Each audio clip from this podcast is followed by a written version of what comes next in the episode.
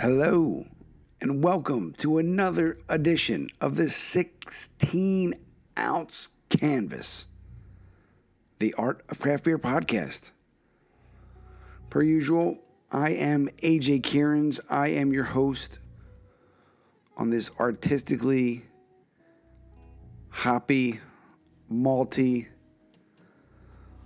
watercolored, brushed, designed, minimal, modernist, sculpted, designed, drawn, sketched, photoshopped, illustrated. So many different mediums, so many different paths.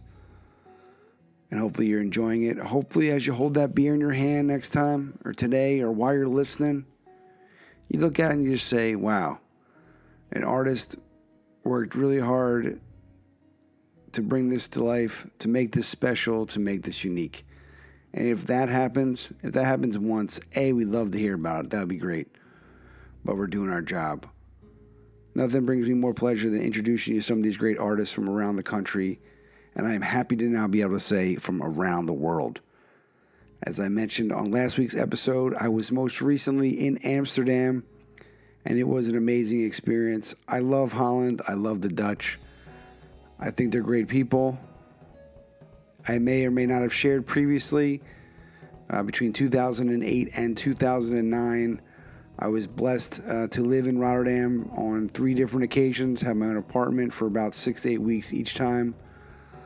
Live right there near the city center. This really kind of engulfed myself in in Dutch life. So it is a special place for me. It was nice to be in Amsterdam. Hadn't spent as much time there as places like Delft and The Hague and Roddy and all that stuff. So it was really great to go there. Had the pleasure of going to the Van Gogh Museum. Also went to uh, Como, or is it Moco? We'll just say Como, where they had an amazing Banksy and Dali exhibit. Got to see that up close and personal. We shared some of that with you on the Facebook page. If you haven't got a chance to check that out, it was really nice to be up close and personal with those. Have always admired those. Love the edge to those. Love the the message. I love the risk. I mean, the street art. Just I think it's really great.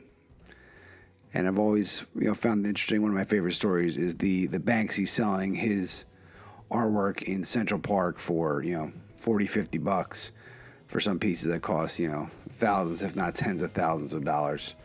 Obviously, art is subjective. Whatever price you put on that that makes you happy, then that is doing its job.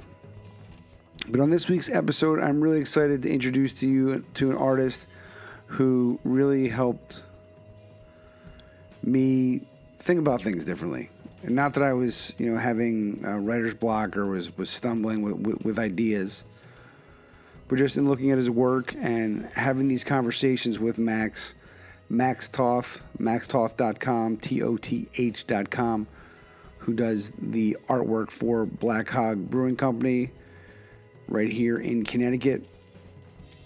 It was just really interesting to hear how he spoke of things, how, you know, rites of passage, um, you know, tribal masculinity, the, the communal aspect of food and beer. It was just something when I walked away with it, I, I felt I felt different in a good way. It's one I've been looking forward to sharing with you for, for a long time now. I hope you had an opportunity to check out what we did on the website, 16ozcanvas.com. 16ouncecanvas.com is the website. You can also find us on Instagram and our other social media platforms. But in doing that, it was really nice to to dive in and explore. You know, our trampoline talk is really personal to me, and just thinking about the times with you know, as an older brother, as a father, you know, husband, all those types of things really kind of was just really really powerful for me. So I'm hoping that you're going to enjoy this talk that we had with Max. Um, learn a little bit more about his process.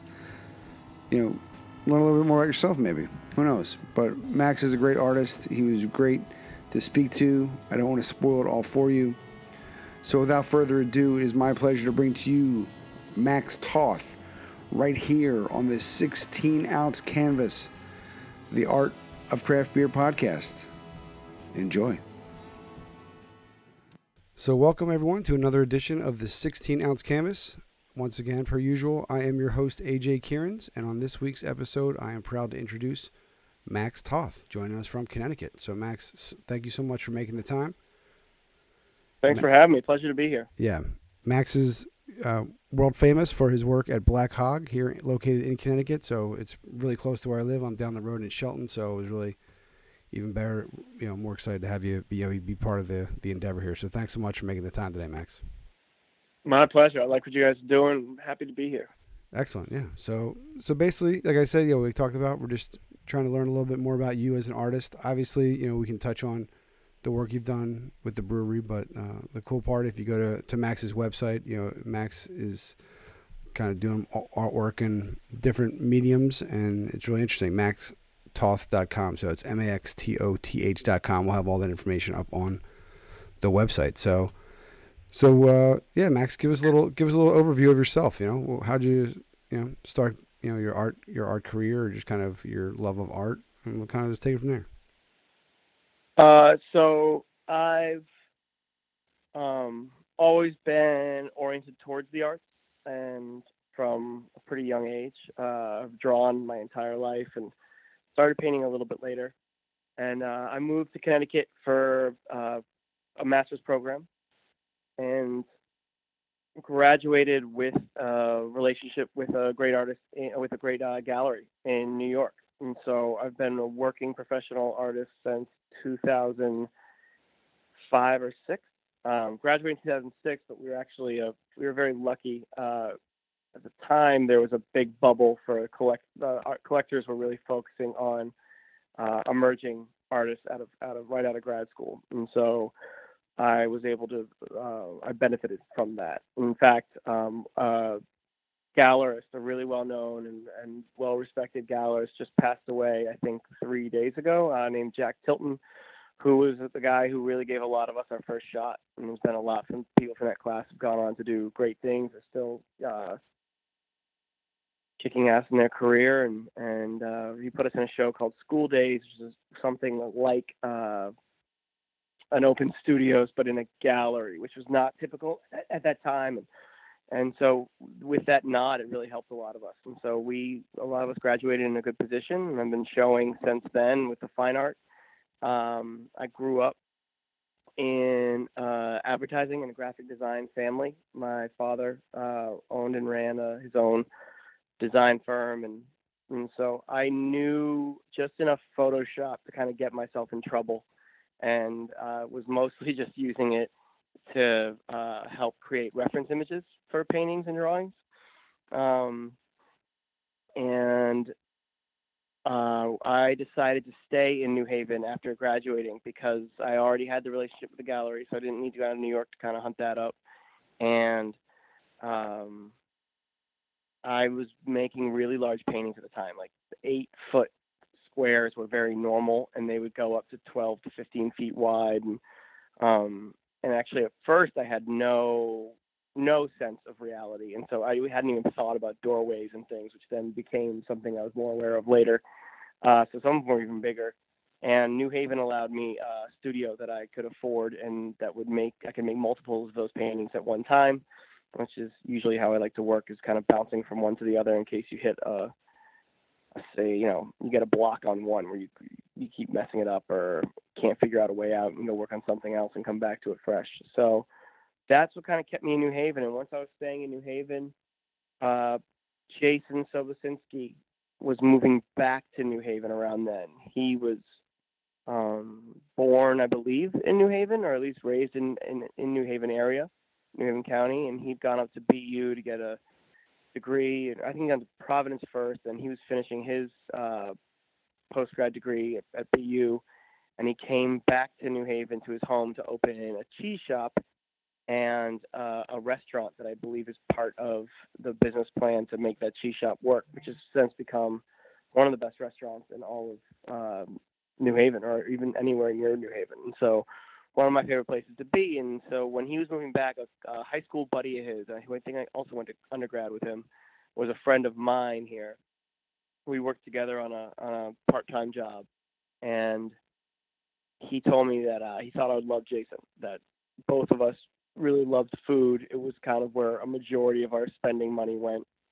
Uh, anytime I got a little, you know, made a sale on a painting, we often go out to try to, you know, experiment or go to some good restaurant that we couldn't afford normally. And I really like to eat a lot, and so so does Jason has a similar uh, approach to things. And so we were introduced when he was opening his restaurant, and we would go there on the pretense of helping because he was doing a lot of it himself as far as sanding down and building out the the space, converting it from what it had been before.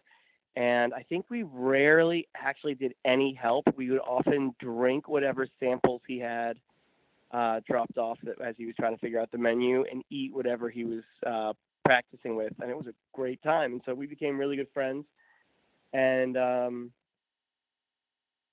that helped a ton because that was uh, sort of the bond where I don't really do at this point I'm I don't consider myself a commercial artist. I still do the fine art work and that's still where a lot of my focus is. Um, but I do projects with Jason. I think that his um, approach to food and, and restaurants or business in general is something that I wholeheartedly believe in. I mean, like he doesn't do any advertising; he just does charity work because he knows they'll get some kind of press, but then he can actually use that time to help and use that press to benefit somebody else. And uh, I've never seen him, you know, shirk a plate or a menu or any type thing uh, with quality just to try to make a couple extra dollars. And he is just such a student of doing it, you know, the best way, and, and understands that uh,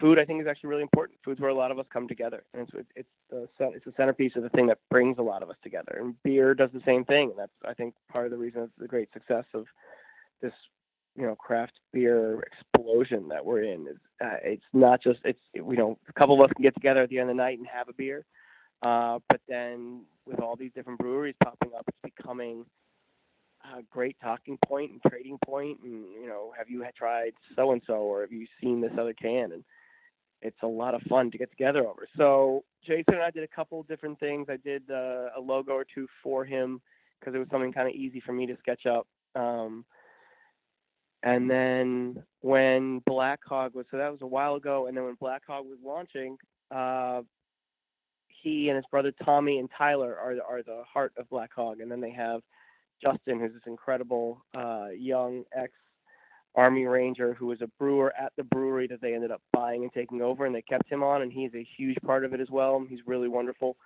and all those guys are really great, and they all know their side of the world really well. Like Jason is amazing at business and great relationships with farmers that get us great quality, you know, farm fresh ingredients from as you know as close as we can get, or wherever we can get him. And Tommy is great with uh, all the books and, and all the computers, and really, you know, he, he doesn't he seems to never get tired, uh, no matter how much work they put on him. And Tyler obviously came from uh, Smuttynose and knows his shit, man. He's a ton of fun. Uh, he makes it seem so accessible. He he is uh, a complete pleasure to be around, especially because I didn't come in having a ton of beer. Not, I mean, I, I drank beer and uh, worked at bars where I sold beer, but I didn't know about you know a lot about the the the chemical, the, the chemistry of it, and the science, the makeup, and so he's able to make that really accessible and fun, and I think he makes really delicious beer. And then, like I said, Justin was this addition that I think was kind of uh, luck, and he is now part of that that core crew. And uh, now we have we've started to get other people who are becoming equally important. Marissa's been really great, and so but in the beginning stage a lot of those guys, uh, they do what they do, and they do it really well. And none of them are aesthetic guys. Like they are, uh, they all have good taste, and they all have their taste. But uh, so they offered me some ownership shares um, to be to do the logo and the core few cans and I don't know. I think at the beginning I thought that was going to be it, and you know maybe a thing here and there and uh, it's turned out that I'm doing Black Hog work uh, almost every week and kind of happily. I mean, you know, sometimes not a ton, and sometimes I'm in a full hole with on the laptop, even when I'm traveling for other work, just sitting there. I was in Atlanta recently, and uh, I would come home from whatever else I had to do, and I would just try to, you know, we're doing a collaboration, uh, 16 ounce can, and, so that had to get done, and it was a blast to do. So that's that's that's what brought me to this point, and so now I'm I'm just I'm in, and uh, it's it's nice to be working with guys who believe equally, and I completely believe in them, and so uh, it's been a blast. They throw different challenges at me or or whatever, and we get it done. That's great. I mean, that's I mean I, I couldn't ask for a better. I mean that was that was an amazing way you told the whole story and all came together. I was kind of you know on edge. That was good. Yeah, I appreciate. It. That's really exciting. Know, because I think because I was I was trying to figure out. Uh, I mean, that's always my favorite part, or one of them is is the the how. Like, how did you come together? You know, and it's everyone's been different. You know, this friend of a mm-hmm. friend, this person hit me up on social. I ran into this guy. I was doing a sketch. I mean, it's it's been you know, it's been great. And so I was definitely um, was really curious, especially you know, given the you know the artistic, um, you know, of, of, the cans and, and, the the art, you know, knowing your background and yeah, I was going to say, you know, if you go to maxtoth.com and you compare it to the the cans, it's very different. But you know, so the fact that you said you don't really do commercial work, that was that was definitely of of curiosity to, to me. And I was wondering, oh, I, I, wasn't sure. Then you said you were uh, part owner, you know, have ownership uh, stake. So that I was like, oh, is this going to be? He just only did a few of these cans because I was, you know, the hog water and a few other ones I was gonna, I was curious about that looked very similar, you know, had that little more artistic um, vibe to them. So I was excited to, very happy ending to the story, as a, or at least the the chapter, because the story's not over yet. But yeah, now, totally. And so I've I've tried to be very aware of not.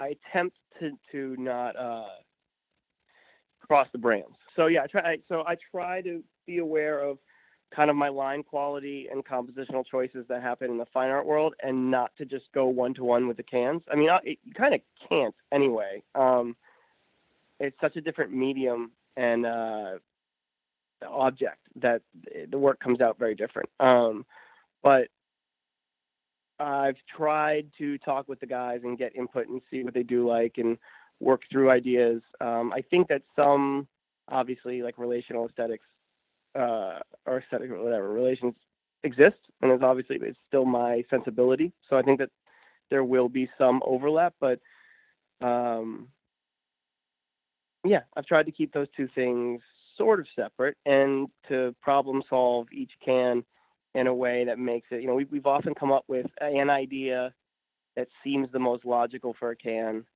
um, and then upon working with it, it's not actually what I think the most dynamic um, option is. And so I'll usually give them a couple, and almost every time they're willing to go with whatever uh, I, I I think is right. I mean, they have they have input. They're not just uh, passively saying go for it without looking. But there's a lot of uh, faith, I think, that goes both ways. The same way that I I'm always confident that the hooch they're putting in the cans is going to be incredible.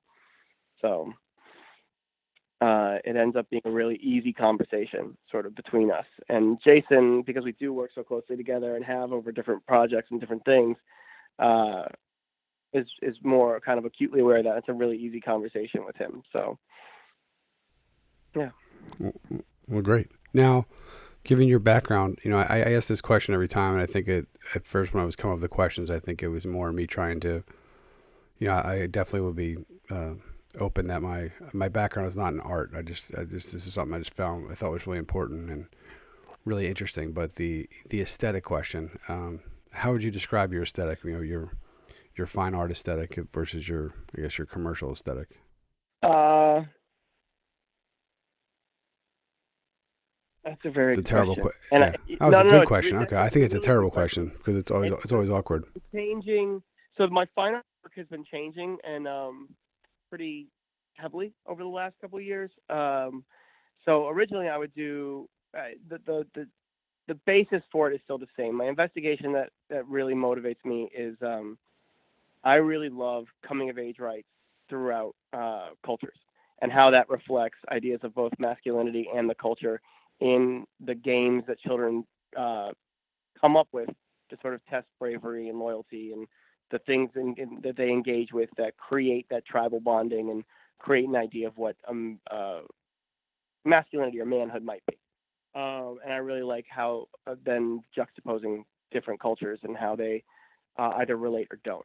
And so that's the subject matter of the of the fine art work. And then aesthetically, traditionally, that has been uh, a lot of images of youths at play, usually with some level of danger, but not often actually that dangerous. A lot of you know fireworks and and the stuff that kids get up get into, and um, that's it's usually around a, a, a coming a, a, a moment of of of years or age where physicality starts to become very different. You're starting to become strong and and uh, fill out a little bit and uh, see your own strength and, and, challenge rules a little bit. And so uh, for me, that that has really worked well with with moments of abstraction uh, contained by some moments of reality. And I have a very particular line work.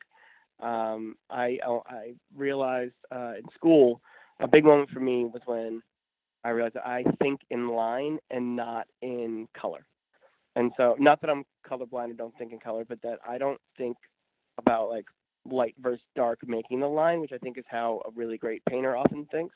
Um, they're creating their lines through the the the, um, the planes of the objects or whatever they're dealing with, and I think in almost like outline or or in, in really linear. And so, um, when that realization hit and I freed myself from painting more traditionally, my work started to get much, much, much better. Uh, and that came a little bit later. It came actually in the very beginning, thankfully, of grad school.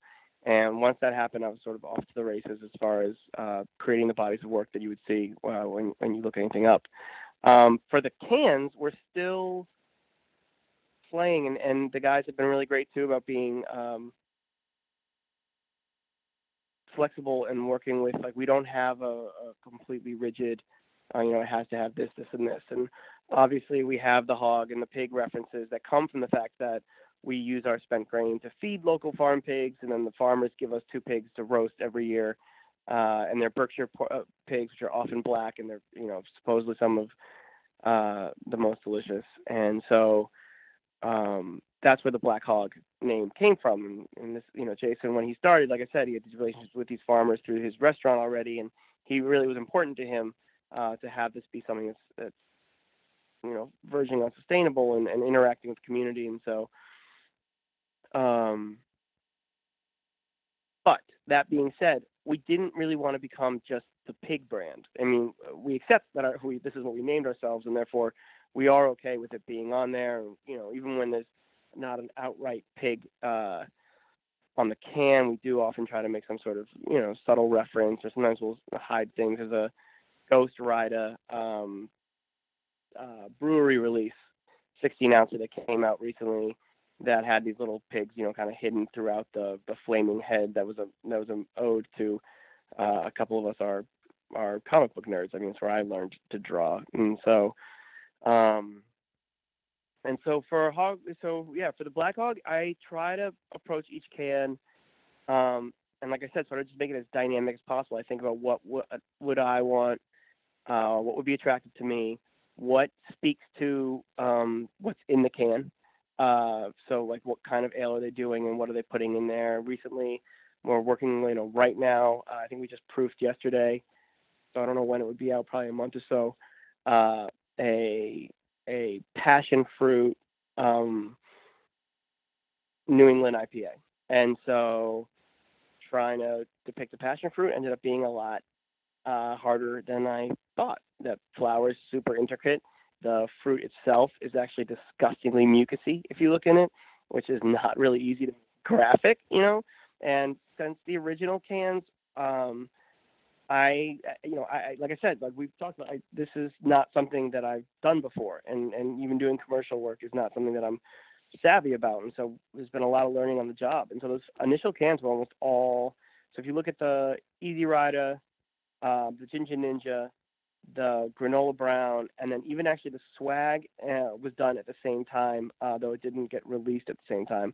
Um, there's a lot of watercolor involved. It was a way for me uh, to paint smaller. I tend to, you know, in my own paintings, I work much larger, and so I, you know, I do a lot of oil paint. I really like uh, working with oil and what that gives me as far as characteristics of the oil and being able to, you know, layer and play with colors and play with texture. Uh, and I couldn't do that. It wasn't. Uh, it made no sense for me to take that much time to do something uh, that would be so small. But watercolor, I really love. I love that it is delicate and it is pretty, but you can make it kind of gross and you can do. I really like that it, it's a little bit outside of your control, at least the way that I like to do it, where you get uh, things bleeding into one another. And I think that you get an aesthetic that I really enjoy out of the lack of control uh, and playing with that line of control and lack of control. So those original cans were all watercolor, and Ball has done a really great job of of being able to print those. Um, but it was a bit of a bear, and uh, we went through a lot. You know, we flew out to Denver to proof the cans. It was a two day process, and we went through a lot. And these guys were great. I mean, they really liked the work and and uh, so they were super supportive and, and, and helped troubleshoot. I didn't even know what was possible, so there were times where I was kind of willing to, to, you know, thought that's the best they could do and take it, and they weren't, and that was awesome to work with. And so we got those cans dialed in. But after that process, I realized it's not cost effective for us, especially for smaller runs. And so I've I've been trying to um, I, I don't know if we'll be doing that much more watercolor. I kind of doubt it. I've also been able to find other ways to do it. And so my line work comes in again, but I use the line kind of differently. On a large scale, you can undulate your um, line thickness and, and, sort of where it disappears. I find more, and so I, I like that play of uh, uh, in the fine art. Where on the smaller cans, um, partially because of I think space, and then partially because of the graphic nature of the work. Like you don't want something you want it to be attractive, and this is true for both. Uh, you want it to be attractive from far away and up close. And something that I found in the fine art world uh, is that you want. I actually think it's three viewing distances. There's um, far away. Uh, so if you're like walking past the room and it's on the other side of the room that you're walking past, and you just catch it out of the corner of your eye, you want someone. You want it to catch that person's uh, eye and that's actually the same viewing distance as representation. So if it's printed, you know, really small, it's going to be kind of the same thing. You want them just to catch their attention. Middle ground is sort of your normal viewing distance. I would say, you know, six feet or so, five feet. You're able to take the whole piece in, um, see clearly what it is, or at least what's being presented, and maybe needs a little bit more inspection. And then up close, which is, uh, you know, that's where for me, I try to hide all this little detail in there on the fine artwork uh, to pay off somebody who takes that much time. Because a lot of the time in the art world, you people are just blowing by things, and you only get one shot. You're not going to get someone who's usually going to spend that much time with it. Um, I think that's true of a lot of you know uh, artistic creation. Is there's just so much out there that it's it's very hard to give that much time to everything. So in the cans, it's kind of similar. I mean, you know, you have to you have them in the liquor store around all these other cans. So you need to have that quick grab, you know, something that stands out, something that's different.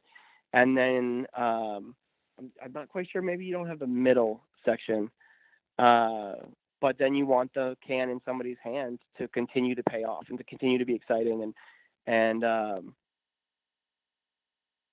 and to be iconic towards Black Hog. And one of the things that we've kind of all sat back and trust in is that as long as I keep just being sort of uh, a singular vision behind it all. Um, for now, they'll kind they'll kind of look like they all belong together. Hopefully, but that's something I'm still learning and hoping to figure out, and we try to get better with each sort of round of cans that we design. Yeah, well, I think uh, yeah, I think with the can, the, the, the payoff, right? I think the fact that it's cylindrical, and so you have to if if the view take the time to make it so it's not just that front facing image that you you know right like Definitely. like with the like the easy rider right you have the the bike on the front but then you have the you know the biker on the back like you know that's that's an extra layer of detail that makes that full you know A lot of folks Yeah. say that because of the can and how it, the layout is. A lot of the you know a lot of the things you'll see is with the cans is when folks are you know in the age of Instagram and just kind of f- trying to take photos to to share it is that a lot of times you have to line up two or sometimes three cans to fully show the whole piece. And it's that do I give up? Do I go with the wrap or do I try to make it you know front front facing in that Definitely. that pal- that area I have, and so I think that's a that's an interesting choice. And, and when when I notice that you know it, it's more than just that you know one panel, so to speak, in the front, it, it's definitely a nice payoff. Yeah, I mean, yeah, yeah. I, I, I, I, yes, I think you're exactly correct. And uh, so what I've been trying to learn how to do is make that front panel really pop, but then I, I can't uh, live with letting everything else just fall away. So I always play with the whole thing, um, but am trying to learn how to create that, uh, that, that pop as well. Yeah, I really yeah. When you said about the up close and kind of like the payoff, I think that's that's a really you know great way and my you know, great way to look at it. At least, I mean, obviously for for me, it has me you know interested, and especially looking at your work on the site. Going back to what you were saying before about the the children and the coming of age and you know, the different games they play. As a father, you know the the pieces that stood out most to me were the kind of the trampoline pieces. Uh, obviously, you know. I, I don't know all of your your work, but we we previously had a trampoline in our backyard, so that those pieces are very relatable for me. A little stressful, and so but uh, they're def Yeah. yeah. That's so you're talking about adventure. I was like, yeah, we we had it. It was a, it was gifted to us by somebody who was moving, and it was it was a massive one. So it's comparable to the. Might actually be being a little larger if you were to take your trampoline to scale, or I guess scale it down because it's a massive piece. But it was one of the most stressful things. Like I'm I'm not a very conservative. I'm pretty laid back, and but when those kids were on the trampoline, it was one of the most exciting slash stressful things of, of my day. So Oh yeah. I mean, as kids, we had one too growing up. There was four of us. I was the oldest, and uh, my brother. We had sisters that were in the middle. They're twins, and then uh, my brother is six years younger than me, and we would play a game uh, where he would get dressed in his full hockey gear minus the skates, and come onto the trampoline. And uh, we would see who could knock each other off like 15 times in a row or something, or like best of 20. It was like some game and some number chosen where you essentially just pummeled each other and and and uh, catapulted each other off of the trampoline as, as, until you were exhausted because there was no way to reach the number that we had set for what would be a win.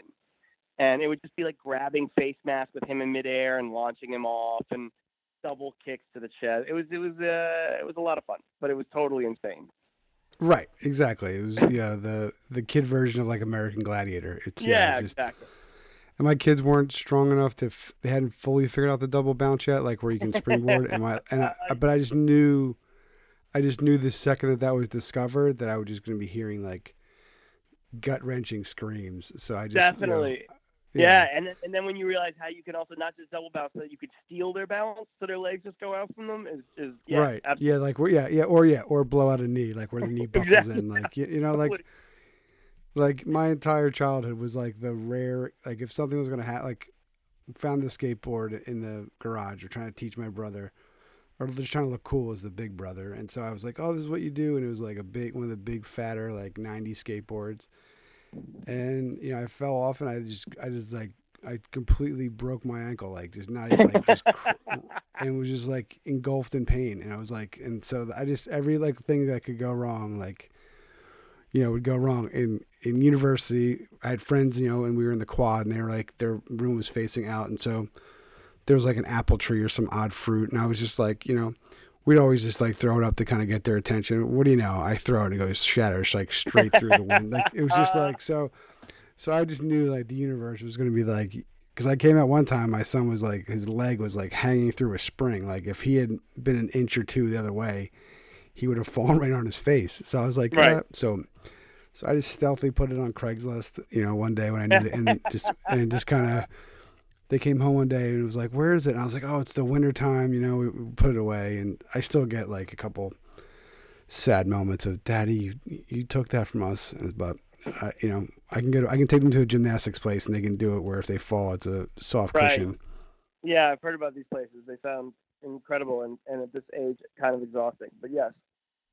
Yeah, there it's it's tough because you're torn. Like you, you know, you're not there for your yourself, but you're like, oh, you know, I can, you know, you kind of justify it like you're kind of parenting while you're there, but you're really just kind of like wanting to bounce just as much as the kid, you know, like right. So it's good. Yeah, it's it's a lot of fun. But yeah, so that's the stuff that I love. I love those stories, and I, I think that you know we all have them, and I think that they. What I really think is, I think they're they're they're much richer than we think. I think we see them as like anecdotes, but they have a lot of lessons involved. I mean, even just pain tolerance, right? From that stuff, that you learn that you're gonna be all right. You can live with that kind of pain, you know. And so that, and you're gonna you're, you're gonna work again, and the parts are gonna work again, and there's like a way to take care of it, and there's there's thresholds to be like, all right, this is something you need to address, and this is something you don't need to address, and um, and you know, even brother stuff, like your brother realizes you don't know everything. Like that's an important lesson for younger people, you know, and it's important for young young people to realize that about adults too. And so, I think that a lot of these moments have have the, those important little seeds in them, which is why I find them so fascinating. And I, yeah, and it's and it's interesting because I said just the way you were speaking on it when you know as I was just listening, it was very you know it, it did make me think a lot. You know, kind of those rites of passage moments, and to your point, like if I like now my ankles aren't like 100% but like i'm an adult uh, there's very th- few things that impacts but like if i roll an ankle it's like oh okay like it Right. just all of a sudden it calibrates that level of pain it's like well that's only like a two like i've had like a nine you know where Right. you know Exactly. i'm crawling and so it's like all right you know and everyone's like are you okay i'm like no but like i'm gonna be okay and like that's gonna Right. work itself out Right. yeah and what i really like about again i keep focusing on these trampoline ones but i really like this because the the way you're describing speak- your, I mean, your lines directly. So Yeah, it Uh, just I and get it, but it also like the the family like they're not they're not silhouettes, but like they're not so descript that you know they can be anybody, which I really like too. I think that kind of plays on the you know kind of the memory kind of Kickstarter. So I, I do Yeah. I do see that.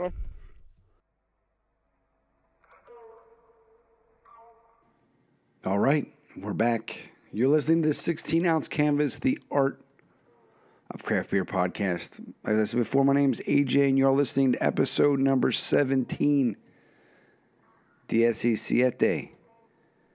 17 wonderful episodes. We are just getting started in our second 12 pack of artists. We will be having our announcement finalizing our last artist for the third 12 pack, but it is super exciting that we are at this point. If we go out to the map, look at the calendar, how far out that takes us with three 12 packs, that gets us right up until my birthday in November. Mark it down now. November 18th is the birthday. The big 3 9. It's exciting. It's all happening. But hopefully you're enjoying this episode. I really dig what Max says. It's very natural. This is one of the episodes that, as an interviewer, not only did I find Max to be very interesting, which I think is obvious from the connection there, but it brought me to a point where it allowed me to be comfortable with empty space. You might notice when I speak or my diction or how I present that I try and it's by design not to completely ramble on or have a large amount of words back to back. There might be some pauses, allow for the conversation or just in between to evolve. And so you'll notice with a lot of the questions with Max and I, it was really a lot really a lot for me or gave me the opportunity to kind of sit back and let it stir and kind of go from there because Max was really you know articulate. He was really able to present some new ideas and concepts to us that got me thinking. And so I realized at times, and I do apologize in some episodes in the past, that if I stop or I interrupt, even just simple things like right, yeah, uh huh, uh huh, yeah, yeah, yeah, that those are kind of like stops. Those are points in time where I interrupt the flow. And in doing that, we might miss an opportunity to learn something new. So, for all you folks out there, it's okay. When you're talking to somebody, there's okay for there to be space. It's okay for you to allow for things to kind of just, you know, enjoy the emptiness. So hopefully you, you take that away. I do. It's something I've been working on. You know, not only here but professionally, allowing conversations to brew without there being pauses. You'd say awkward pauses, but there doesn't have to be. So hopefully that's a good, interesting, you know, fun little fact for you. I really enjoyed talking to Max. We're just getting started. This is one of our longer interviews, so I'm excited to, to have that for you. I to give you a little behind the scenes, behind the curtain. What we normally do, I have about ten questions, uh, I believe, and I just to make it less improvisational. I'm not trying to catch these artists, you know, off base or kind of surprise them. I, I share the questions with them. We may not get to all of them, but typically I have 10 questions, and if all goes as planned, I can work all 10 in, steer the conversations, or based on things that we discuss, hop into 10 questions and kind of hop out. With Max, I think I realized we were about an hour, maybe an hour 15 in there, and I only gotten about three, maybe four of the questions. And so I do believe, you know, we could have got talking and kept going. I think we probably could have talked for a couple hours, and so that's exciting. You know, gonna try to maybe you know connect in 3D. Some, you know, there's some fun, interesting ways we're talking about connecting later on in the interview, which I think we get a kick out of or shot out of. But yeah, so I really enjoyed talking to, to Max. Remember, maxtoth.com. He is the, the visionary behind Black Hog's labels, the art there. Black Hog Brewing Company in Connecticut. And you're listening to the 16 ounce canvas. So check us out on Instagram. Give us some love in the hashtags. Some of you are following directions. Pound hashtag tic tac toe 16OZ canvas. I think by default you have about 20 to maybe 30 hashtags per picture. So if you're listening, give us one of your hashtags. Just give it to us. Give it to us. 16OZ canvas. Some of you are following directions, and for that we applaud you. But we thank you very much for listening. It really means a lot to us. This is going better than I could have imagined, and we have a lot of things that we're trying to make happen in the future. So don't go anywhere. Check us out each and every week. Tell a friend, share our posts, forward, retweet. We're trying to get a little more active in the Twitter Twitter sphere. Instagram's kind of home base for us, 16OZ Canvas. But regardless, thank you very much. It means a lot to us. You're listening to the 16 ounce canvas, the art of craft beer podcast where we help introduce you to those artists who bring your favorite beers and breweries to life. So here we go. Part two, Max Toth, right here, 16 ounce canvas. Enjoy. And then to your to your other point about the cans and them, I, I do like the fact that it's not like just 100 like all pigs all the time. Like I think that's really I think that's really good. I, I think that there's there's like there's two styles. Like I think that there's a subtle subtly using a pigs. Like I like I keep going back. I really like the hog water. Like that. That's not with your watercolors. That's that's done differently than the other ones. Uh, yes, that one's done. I've also I so I finally I've realized, like I said, so I I could do enough Photoshop to get myself in trouble, right? And um, I could I could bang out something that would look like what I wanted it to look like, but it wasn't that helpful. And so for the beginning of this, there was uh, a saint this guy Noah that was working with us, uh, a good friend of Tommy's, that I think actually even more than I've ever been told. So this is a this is a little bit my guess. I think that he was having to reconstruct almost everything I made in Illustrator, so it was actually a usable vector, and um, and so I have taught myself Illustrator since then, which is also a whole mind blowing moment of like, oh holy shit, this is so much better. Like this is this is absolutely made for what I've been doing instead of manhandling this other tool to do what I've been trying to do. You know, it's like opening a bottle with like a shovel versus actually just having a bottle opener. Like, oh right, this is meant to do this. Um, and takes very little effort and it's all great. So that's been a huge help. And so that's actually helped me also execute some of these ideas um, quicker and like a little better turnaround, a little better uh, ability to, to experiment without it being kind of exhausting or labor intensive. And so the hog water. Um, I also don't have the best memory ever, and it's a couple rounds ago, so I'm trying to remember. But it is. I, I remember what it looks like. But I'm trying to remember the. It's almost like warthog. It's like a war. Yeah, it's like warthog esque with uh almost. I think it looks like it has floaties. Yeah, it's like so a very like that was something where light pink. we wanted um Tyler has a really kind of fun and slightly biting, which I find very fun, sense of humor, and he has some strong opinions on uh, beers, which I'm sure most of your listeners probably do too, and most even drinkers, kind of everyone probably. But he doesn't. Uh, there have been some beers that have been highly touted that he that are just sort of watered down, and so he wanted to make a fully um, a full flavored but easy drinking beer that was kind of his take on that without it being uh, compromising the quality of, of the brew. And so Hogwater was his tongue in cheek name to kind of poke fun at uh, at that. And so we I so I you know I know that coming in and I don't need to make that a one to one for people um but I want to make Tyler happy and I want to make him laugh or whatever when he sees it. So yeah, so we went definitely with like instead of a cute pig, uh, a warthog, like a very kind of hairy, verging on uh, on on wild hog, um, and then sort of make it more accessible. Uh, accessible is the wrong word, but make it more approachable or whatever, more playful with the swimmies, um, and then I I mean I, this is actually something that does transfer from my paintings to the cans. I love um, the bifurcation of of uh, image that happens when you are dealing with above and below water or ground or anything else. I mean, water especially because it has a little bit of distortion um, and, and discoloration. And uh, aesthetically, I, I don't know why, but I find that immensely uh, pleasurable. You know, I, I often I often really like that, and I think that uh, I could probably make up reasons of for it, but I, I don't know fully. I, I don't have it fully pinned down, but I really like it. So we, I, you know, w- am trying to keep colors to a manageable number, um, knowing that we're dealing with, you know, this is this is where the commercial side of things.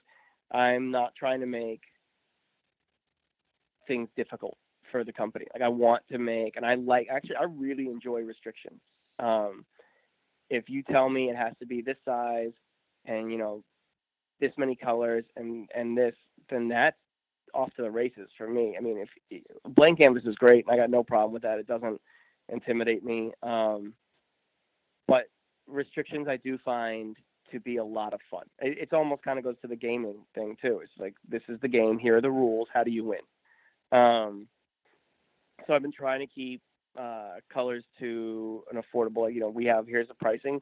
How do we make these cans something that we're going to make sure that the company is still making money, um, and yet it still speaks uh, high quality to uh, it speaks to the high quality of of uh, Black Hog. So I think I was working with uh, color restriction at that point, and so that's where some of the color palette came from.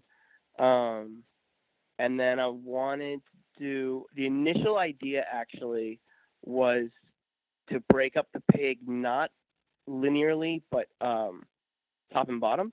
So we were going to try to. I was going to try to do this thing, which I might actually still someday try to pull off, which was we were going to make the snout and the above water portions of the pig at the bottom of one can, and then the hooves and the belly and anything underwater at the top of the other can, so that when six packs and things were stacked, it would have been the, the, the line between the cans would have been the water line.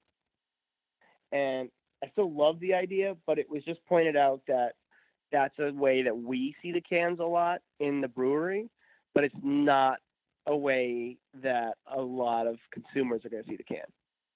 So that it might not end up reading um, right away. It just didn't seem like the most direct way to get the, the image that we were playing with across. Um, and I think something like I said, it might still be if we find the right pattern, some way of doing something. Um, but like you were talking about with Instagram, you're thinking about these cans and how they're going to be seen. And I think that the whole being able to line them up in a row and see the full image is really cool. Um, and so how do you, you know, play with these different ways of seeing the can and the way that people are interacting with the can? But you know, like like was it was pointed out to me sort of at the time that very few people are going to buy multiple six packs and have them stacked on top of each other, and so that payoff wasn't, I think, going to be worth it for me and us at that time. Like that wasn't a disappointment to me. That was a reality that I think was well played, and I think I can come up with something down the line where it'll function both not stacked and stacked equally, and then we can maybe try it then. Well, I just like that you're yeah you're pushing the dimensions of that constraint, and you know you're saying you like rules and, and you know whatever the limits or you know color restrictions, but then you're still kind of pushing that you know with making it uh, to a different dimension. So I, I, I love to see that. I think it's I think that's really cool. Even then, you're going back to to Instagram. One of the things I noticed, which I really like about your Instagram, and we'll have to maybe get a tutorial, is the is the the six pane picture, which I just think is really. I think it looks really slick. I mean, uh, if you go check out Max on uh, Instagram, you know it's it's one picture, but there's six, he uses the the three the three uh, across and makes one image with the you know a three by two, and it, it just really it's really slick. Yeah, I think. Uh, thank you. I mean, I've seen people who do it really well. I've seen some accounts that strictly do that, um, and there's some that are really, really good. I think that, like you're saying, I mean, like certain restrictions are just certain restrictions, and that it's only it's only a couple things. Like it's so many other ways to look at something that you're still bound with so if you're looking to pay, if you're willing to pay attention to, you know, if you're, you can think either that you want this post to be beautiful, um, and that can be the end of your thought, and those in that post, then your feed will probably also be beautiful because you have a whole bunch of beautiful images. They're most likely going to be curated by you, so if they have a similar aesthetic, likely you're going to have a certain kind of feel for what your light source is. So it's going to have most likely a uniform look. It'll be great. Um, or you can go and continue to push it. So each one is hopefully great, but then you go to the feed, and the feed is also curated to be a different experience when you get there. And like you're saying with the cans, like there is some overlap there. Like we do want when one is lined up, or you find this to happen. Like there's not a ton of trickery or uh, trompe l'oeil happening yet. I'm not good enough yet, but we'll figure that out maybe down the line. But I do want uh, I do like playing with how I can engage the can beyond the rules I'm given. Yeah, I, I think that the can is so. That's why that was kind of the epiphany of this whole thing. It was just canning in general is pretty new to the to the level we're at now.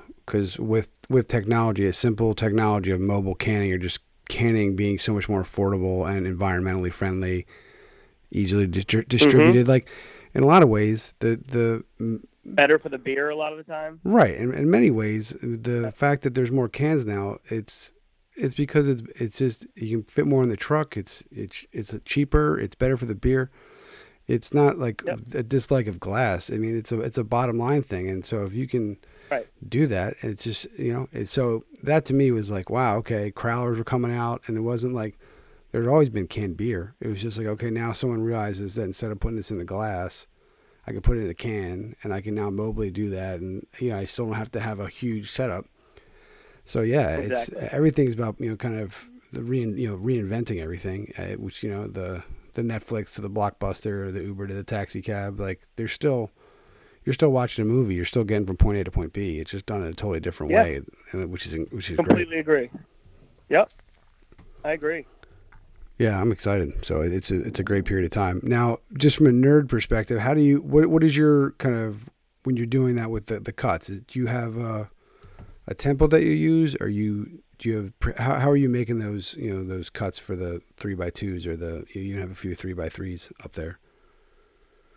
Oh, on Instagram? Oh yeah, there's, yeah. an app. Man. There's, are you kidding me? There's an app for that. Uh, initially, one of the I think if you go down in my feed, like almost towards the bottom, there is a uh, uh, there's one nine pane square from a trip in Japan uh, where I'm doing my best Superman impression over some hotel beds. Um, and that one I completely laboriously like brought into Photoshop, cut down, exported as JPEG, put on my phone, uh, I had seen it done by people before, and at that point, I didn't. I couldn't find an app that would actually do it. But now there's an app. I mean, I don't know these people. I have no interest in actually like advertising for them. But just for the fact of anyone looking to do this, there's an app called Giant Square, I believe it's called, and uh, it makes it dumb easy. Like you can choose whatever orientation you want, like, and Oh bring your man, image great. in, and it'll export it right to Instagram if you want. I think you still have to post it. Um, but yeah, now it's it's it's stupid easy. All right. There is, I mean, I, I don't know how, I haven't tried it with video because I have seen accounts that have done some really cool things where they also stack their videos um, and they'll just choose the right uh, front image so that when you're going through the feed, it also lines up over multiple squares. Then it actually will be video when you go there. So there definitely are other ways of pushing this beyond even, uh, well beyond anything I'm doing at this point. Um, Yeah, that's wow. I And, didn't, uh, yeah. I, I think I even think it might be something as terrible as like Lululemon. Not that they're terrible. I mean they're great, but it's not part of my world. It just has nothing to do with my world. Right. Uh, I mean I'm grateful for yoga pants being in vogue. That is often awesome. But I think my wife Right. that website and uh, what how cool their feed was. Well, yeah, I think it's just amazing you're able to capture yourself flying, you know, going full Superman. I mean, I think that that should be given more credit necessarily than yeah. uh, it's often talented friends, and then even that. I mean, at the time, we, we, we you know multiple takes and and uh, worked so much harder at it, and now uh, you know iPhone seven plus is here with the with the ability to shoot continuously or do the rapid fire shooting really makes everything is just awesome. Like, It's such a great time right now for uh, like home creators or people just being able to make. You know, I mean, we got 4K on our phones. It's insane. It's awesome. It is insane. Yeah, it is insane. I think just yeah. And if it's something that it can't be done, it's going to be like if if people innovate, then it just becomes like it's amazing. It just becomes like a standard. Like I'm like Right. I have like Quickly. shitty. I have shitty phones from like uh, phone pictures from like 2008, 2009. Like I, you know, when I was in, Yeah. in Europe, and now I'm like I'm excited. I'm going to go back in a month, and I'm like I can like take real pictures that maybe I can frame and like you know put in my home. You know, so it's pretty amazing. Completely. I mean, imagine what your kids are going to be able to do. I mean, they uh, how I don't how old are you? Three. And, I have three. And, how old am I? Yeah. Thirty-eight. Right. Okay. We're same age. So when we were growing up, like in the very beginning, I think of us being kids, I think uh, uh, video recorder was still mind blowing, right? And then those got to be handheld, but they're still expensive. So you still have, you know, like in high school, it was amazing that my school had a couple of them, and they let us use them to try to make films and things. And so like that was awesome. Um, and they still had 16 millimeter and 8 millimeter, I've been back to that school since, and there's no, no, no film anymore.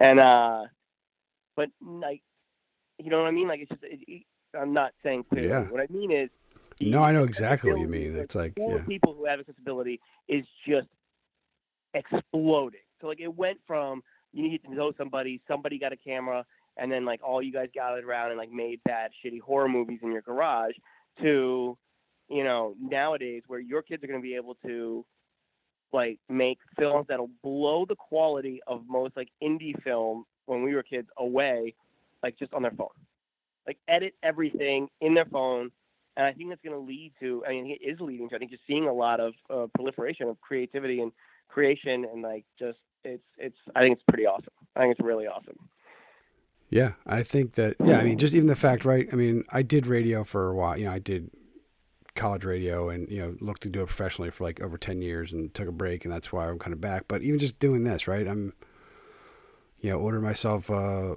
you know, a nice mic, running it through, you know, a Mac, recording it, you know, this, you know, and then producing it all, and then it's it's out there. You know, it's I, I kind of as I listen back to each episode, or with you know, as I edit and everything, I, I realize I I repeat a few things, but just like the distribution model nowadays is just amazing. What's what's able to be out there, and so I that's really it's just crazy to me. Even just music wise, right? You know, if we're Yeah. trying to make a, a CD, I, I joked when I had my first Gateway, which was like a massive machine. You know, that was like was so heavy to carry. Now I can have like a laptop, you know, iPads, phones, all these devices in my backpack, and like not even be like strained, you know. And so if I wanted to download a song, it would take three hours, and I'd take up the phone line and hope, you know, and that now I can get it in seconds on my phone right on a on a plane on the way. You know what I mean? Like right, this is right, yeah, it's totally. mind mind blowing.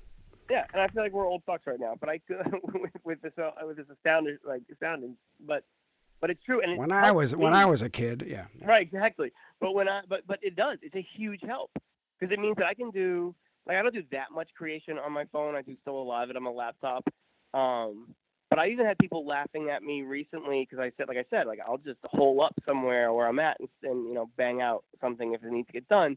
And so I don't, I haven't even gotten into the world of of the, of the tablet yet. I, I'm still working on my trackpad, um, creating, and it's doing just fine for me. I have no problem with it. In fact, I hadn't even thought about it until uh, some friends were laughing at me recently, um, watching me do it. And so but it is awesome, and I can I can pull up my phone or I can use reference photos from my phone um, that are incredible, right? I mean, like even for the so for the Ginger Ninja, um, I shot my wife because I mean I love the woman, but she's also the woman who's right here. And so I was like, hey, sit there and just do this. Um, and it, you know, Ginger Ninja is a beer that ties you know one of our it's one of our uh, core core brands and it's a beer that Tyler actually created for his own wedding and named after his awesome, beautiful wife, who is a ginger.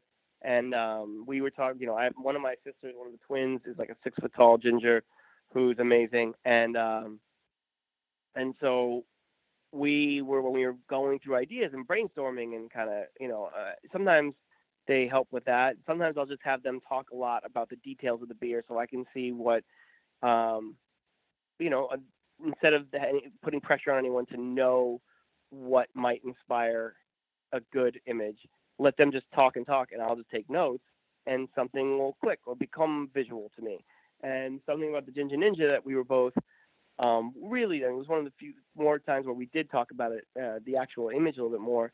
And something that we can't, you know, kept coming back to is that we wanted, um, we wanted a badass redheaded woman on this can, and like not the the 80s 90s uh Bud Bud Light beer girl um object, but like this awesome warrior woman, um someone that would speak uh, in a way that we were proud of to these women in our lives that are important, who are both, you know, strong and wonderful. And then, you know, having my wife sit, grouped her in on that too, and she fits there perfectly. And um, we were really excited about it, and it came out. We were really happy with how it came out, and then um, it has like the response to that can has been a really incredible uh, ride for me because it, it, it it's a very different um, response than I get in the fine art world. Like I get a really positive response, but there's a little bit more restraint, or sometimes people will be uh, effusive about their their care for a piece or or how it connects with them. Um, but there's there's not sort of the fandom, and there, there is this, or there's not people don't take it on as their own. It's still sort of you know my piece that they have a feeling about. Where the Ginger Ninja has kind of become public. Uh, it's become public, and so people own that for themselves and really love it. And we see people rocking the shirts, and and you know if it comes up that I did the cans, I've had a lot of pretty great responses from um, women being like, you know, about how much they love that Ginger Ninja or love the Ninja, and uh, that's been awesome. That's been something I, I didn't really. Uh, it wasn't something I was thinking about or making the can for that. We were making the can, like I said, to be a strong, awesome woman, but I didn't know that it would go kind of that far. And then we ended up coming in second to Creature Comforts, I think two years ago now, uh, on the NBC Craft beer, uh, March Madness beer label competition. I didn't say that right. Some of those words were out of order, but you know what I'm saying. And that was awesome. I mean, Comforts is, is was at that point was so much uh, had such a wider range than we did, and I think we lost by less than 100 votes out of 3,300 on I think both sides or something like that. Like we had an incredible showing of um, of support from from fans and people who liked it, and it was it felt it was like as an artist who does a lot of this shit on my own, and and uh, I mean I got Tommy and the guys, but like as far as creation goes, it's me and headphones and a computer most of the time. Um, and so that was like the closest I ever felt to like being on a sport team. Like there, you know, constant chatter throughout the day on social media and everything else, total support. All these people going out and hitting the street and for and like sharing it and and moving forward and getting these calls from people being like we voted and like we got all of our friends and all this you know it was all it was it was a really really um I don't actually know the right words for it because it's beyond awesome. It's it's beyond like just warming. It wasn't just warming. Like I didn't realize that that community existed until that happened. maybe. Yeah, yeah. And then when it did, it was just like kind of awe-inspiring, or like it really made me take a step back and be. And I was really grateful, like to all these people and how much they actually care, and to see like what uh, this design could do. You know, and this goes back to something we spoke about with that, I, I've always felt um, is important. Understanding between Jason and myself is that food is important. Beer, like these things are, this stuff is important. This is not just, uh, it's not just food. It's not just beer. This stuff is, this is what we, this is where we break bread, and this is what, this is where relationships and things come from. And so, different than saying beer is where babies come from, which is, uh, I think, also possibly an accurate statement at times, but that's not. yeah, it's like dessert. That's like dessert. Yeah, yeah. It's like Right. afterwards. Yeah, after. Yeah, yeah. Um, so no, But- that, but that really yeah, yeah. special. I yeah, I think that's I think that's really great, and that's. I mean, I've always enjoyed beer. I guess. I mean, just not to the quality that I do now, but when I I had friends who from around the country, and we we trade beer or just kind of or I'll pick up stuff locally and share with them, and they'll do the same, and so that in that way, it's a great way to keep in touch. But just I have a cell like people would sell their wine. I have a cellar in the basement, and I keep beers that are bigger, you know, whether it be alcoholic, you know, level, and you know, I know I can't drink myself, and so for to, for me to reiterate or kind of build upon what you're saying, for me, it's a very much a communal aspect of it.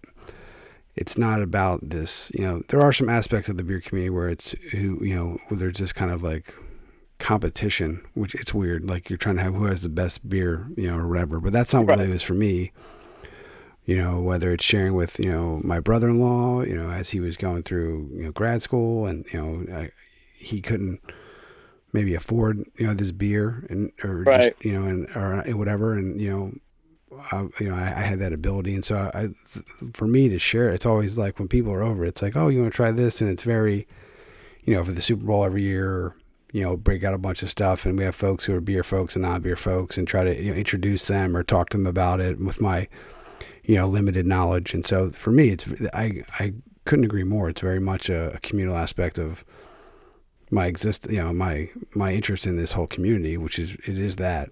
It's not necessarily like, oh, this beer's so tasty, let me have eight of these tonight. You know, Right. that's that's probably that's not really where where it works for me. You know, occasionally that the, the, those are fun nights too. You know, Yeah. but, you know, but yeah. So it's been uh, it's really interesting, and I I've really been enjoying talking to you. I think that your your perspective and just the way that you you know expand upon some of these things that I I felt you know and just put them in a different light has been really really interesting. Well, thanks, man. I I, I love that your uh, your research and your you're just pushing forward with all this stuff. I do think that looking at uh, I think it's looking at a perspective that will hopefully do that to for all of us like often. You know, I mean, I think there's a lot of people talking to brewers, and they should continue to do that. I am by no means saying that, but like uh, I think talking to the people who are doing art to try to interpret and put that forward is always often going to be a different view. You know, we have a lot of meeting with the brewers, and uh, you know, if you can ever get one with Tyler, go to that one. Don't let the fatigue with brewers ever get to you. Tyler's awesome, but uh, but yeah, I think that, that your your project and, and your your inspection and research is pretty awesome. Well, yeah, thanks. Now I have to ask. Um, I have a couple more, but just if you go to Instagram, and even if you're looking at the the coffee milk stout, it kind of has um, that where this is going to lead. You have a seem to have an interest in, in paintball and maybe shooting your friends. Is there is there is that, is, uh, no, uh, yeah, I, I don't I don't want to leave this interview that you know you're Mr. Fine Art and you know with your your pipe and you know with your smoking jacket. If you go there, I think Oh, maybe no, that's no, part of your, your your your pain threshold uh, series. But yeah, I was I was definitely curious about that. Yeah, so I um I do think about the work that I'm making, um, whether it be Black Hog or fine art a lot. And so I do try do my best to be able to be articulate about what I'm into and then also being able to say I don't know right now. Um So that may come off as heady, but yeah, if you look at the work, uh, the Instagram and the work, most of that work comes from we'll I'll go out and shoot these things like reference photo of these things as kind of a, like a lot of the work is it's just an excuse for me to blow shit up. Like I still love doing this shit, but I'm a grown man, and it doesn't look as cute sometimes on a grown man. But if I aim for art, then I get away with a lot of stuff. So uh, I have, well, I try to have access to fireworks as often as possible. Um, and then yeah, lately, uh, there, I want to do the series of watercolors that will eventually look like very delicate, um, beautiful abstractions. But the theory, the, there's no actual theory, but like the the hypothesis or whatever is, uh, can we shoot each other with paintballs and then use the the photos of the bruises to make said delicate watercolors. Uh, so actually, as I'm sitting here right now, I have probably 14 relatively fresh as of last night um, paintball shots on my body. And there's a group of uh, great guys and girls who thankfully find this shit fun too. And uh, so it's not, I, I, you know, so just I please excuse me, paintball culture because I don't know that much about it. I, I no, yeah, I don't either. Paintball. I'm more to any listeners that are out there. I, I sadly, uh, I know very little about the fun that can exist out on like the actual competition, and we look forward to actually hopefully, you know, we've got guns now for this whole purpose, and now we might go try to do that. Um, but uh, sort of like we were speaking about about the the tolerance, the pay tolerance, and then the tribal bonding. It's like you know the, the rush that comes um, even from a non-lethal or non, you know, mostly non-bloody uh, participation. Like the group is a blast. And this guy, these guys have been. This is the so the first round. Um, we went way too masculine, like like like uh, pride, and we went skins, and we got the very few bruises because it's broke skin mostly. So we were. Yeah, I was gonna say, yeah, you need yeah, like a shirt or something. Not intelligent. So then, so then we troubleshoot. You know, so this is the fun. Like this is we are technically troubleshooting our way towards bruises. So then the next time we're like, all right, we're gonna wear shirts, and and we'll do it. And so then we did that, but then uh, we kind of didn't get a lot of bruises, including this like a couple great. Like I'm pretty. I got some some uh, ginger tendencies. I'm pretty pale. Uh, but we got a couple real like wonderful day walkers, like super pale, uh, and they didn't even bruise. Like these are people who like touched something and bruised. I'm like, God, God damn it. So last night we we uh, actually I got a new gun, and then the theory last night was we're gonna keep the the shirts and sweatshirts on, but go for uh, closer range and multiple shots to the same place and uh, there will be some images coming up soon. It was it was a great time as usual, but it ends up being a ton of fun. And so, trying to figure out ways that this can translate to more than uh, Jackass, and not anything wrong with Jackass. I actually love the show, uh, but they've already done it, and they did that really well. And so, how does the the deeper uh, research then become? The, or the deeper sort of meanings behind that stuff. How do you make that a little more uh, forward while keeping the fun? So yeah, absolutely. There, uh, we came up with a game that was we wanted to see if a Roman candle had enough of a mass in its in in its explosion that you could redirect it with a baseball bat. So we created Roman candle baseball, which I think I've seen on YouTube now since, and I'm not claiming to have created it for other people, but we definitely created this like out of our own interest, and then have seen that other people have done the same. Uh, and those things come pretty fast. So we ended up ditching an actual baseball bat because we even had a couple pretty good baseball players, but couldn't get it around fast enough. So we went with uh, that fat wiffle ball, like the kids wiffle ball bat. Yeah. a little bit more of uh, the odds on our side of making contact. And the answer is that there is actually something you can make contact with. We, you know, it wasn't often, but every once in a while we were able to to redirect it and knock it in a different place. It looked pretty awesome. And so right now with the work, I'm actually just documenting a lot of stuff and trying to figure out uh, what comes next or how it turns into something uh, amazing. Hopefully, eventually, but we'll see. That might we got to still get there. All right. Well, I'm definitely intrigued. Uh, I was going to ask if if there's is it uh you have to be be shot to shoot? Is that how it works? Is that is that the is that the give and take of it?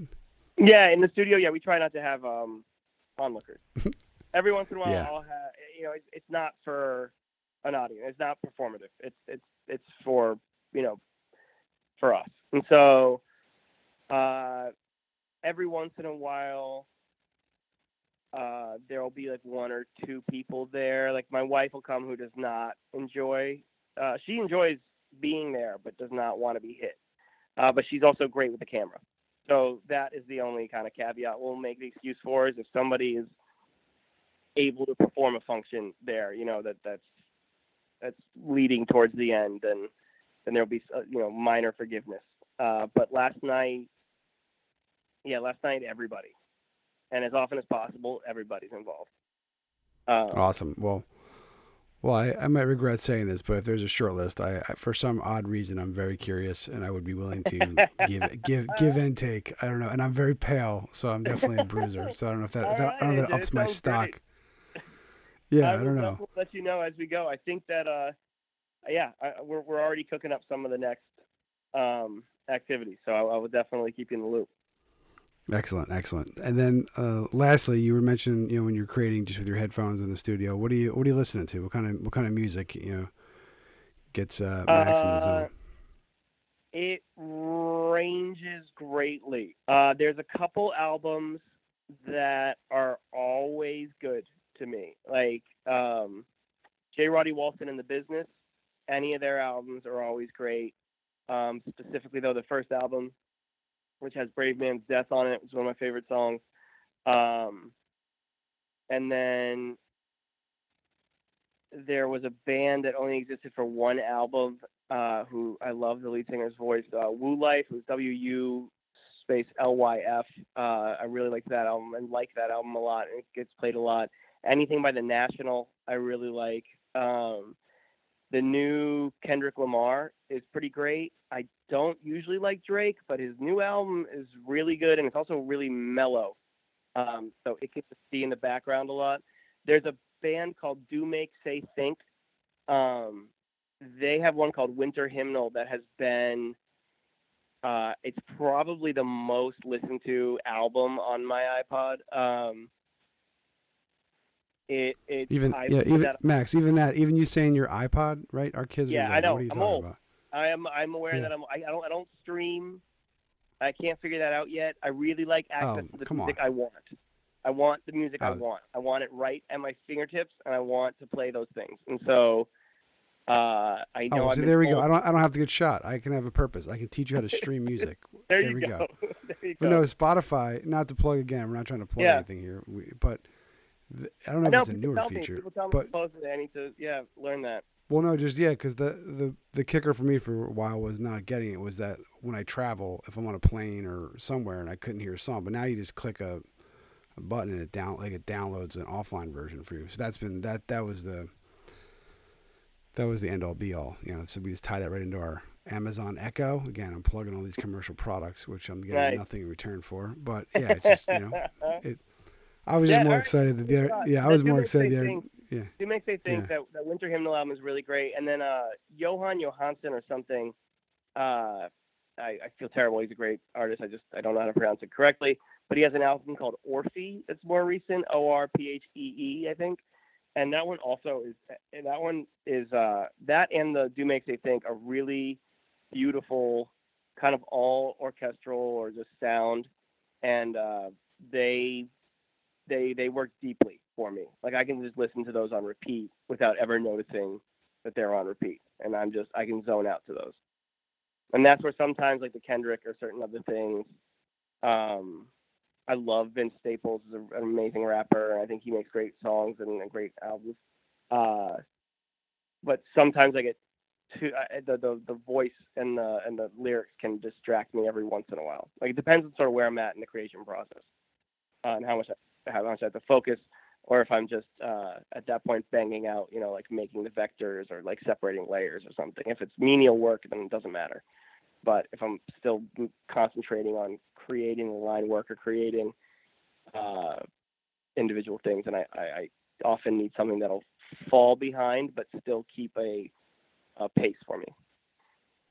Yeah, it makes sense because sometimes the lyrics you get so into them, you're, you're trying to hear them that even you're you're uh, allocating extra brain function to something else, and it takes you away from where you were.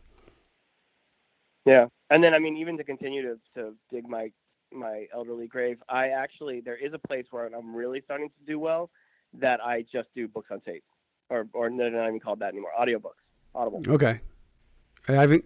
And that's like a separate half of my brain that's really easy for me to keep up with without being distracted. Yeah, I've that yeah that's an area I'm looking to dive into. Like my wife is like Rain Man. She reads like a book in like a couple hours, and like I'm, and then then it takes me like weeks, and it's like it's just yeah like this doesn't sound make me sound very manly, but like on our honeymoon, I think she read like a, at least a dozen books, like, and that was like, and so everyone's. Yeah, but that was probably heaven for her, right? Oh yeah, she literally ran out of books, and then there was books in the suite, like in the place where in, in Jamaica, and she was just like, "I'm just gonna read this book," mm. and I'm like, on my one book, I'm like, "Hon, I'm almost done the book I brought," and she's like, "Oh great."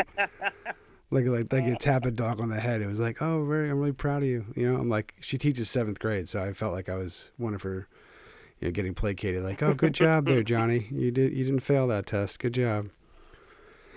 Yeah. So I, I yeah. Awesome. So that's that's my that's what I'm hoping. I think audiobooks are amazing, personally. Oh, good. I think they're awesome. Good.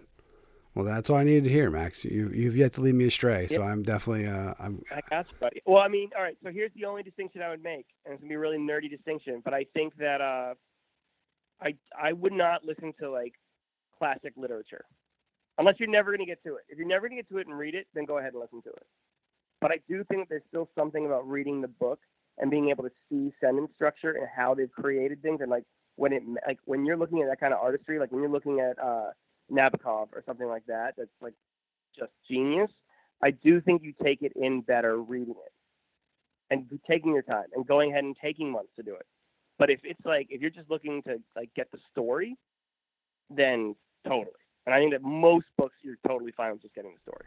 Yeah, I definitely. I mean, and then again, to sound old, when I was managing a band, we did a, we made you know we made that choice, creative choice to do it on analog tape, and that was like crazy. Like that was. So I totally understand what you're saying, but yeah, the the way the books are just laid out, even the spacing. Now it's just like it's you know, I think we're lucky if people break things up into paragraphs anymore. So. Right. Right. you and I I think we'll have our canes and we'll sit on the porch, you know, and just like you know with yeah. our cardigans and you know shoot each other with a paintball while we stream. Right, exactly. Yeah, maybe. Yeah, I'll be the. Yeah, I'm down with that. Yeah, uh, we'll we'll take turns. Each shot, you get to pick a pick another song. So that sounds great.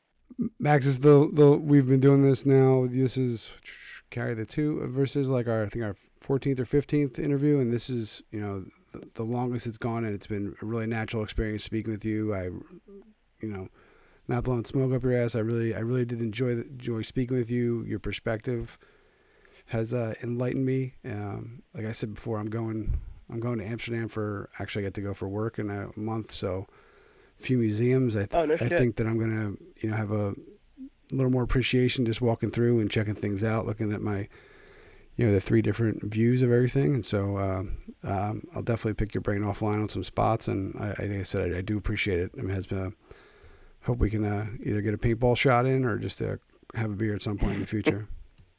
I would enjoy that man. I, I i'm grateful to you for uh, your interest in and calling us up and, and what you're doing here. And thank you. This has been a blast. All right. Yeah no i think that i think that uh i don't know now more than ever, I think just what you know, we have to try to put something out there to you know impact or make change in a positive way. And I think that art is is really important. You know, not only just for for me and for others, but just you know with all the way down to the school level and just how, how it influences things. And I think that uh, it's really important. So hopefully uh, folks take something away from it. And you know, obviously it's even better that it goes with uh, with good beer. So it's a it's a win win for everybody. I agree. All right, man. Well, I will. Uh, I'll keep you updated on everything. Like I said, this was this was great. Um, I really look forward to getting this out to the world and uh, seeing you on the paintball course. Yeah, man. Sounds great. All right. Until next time. Thanks, Max.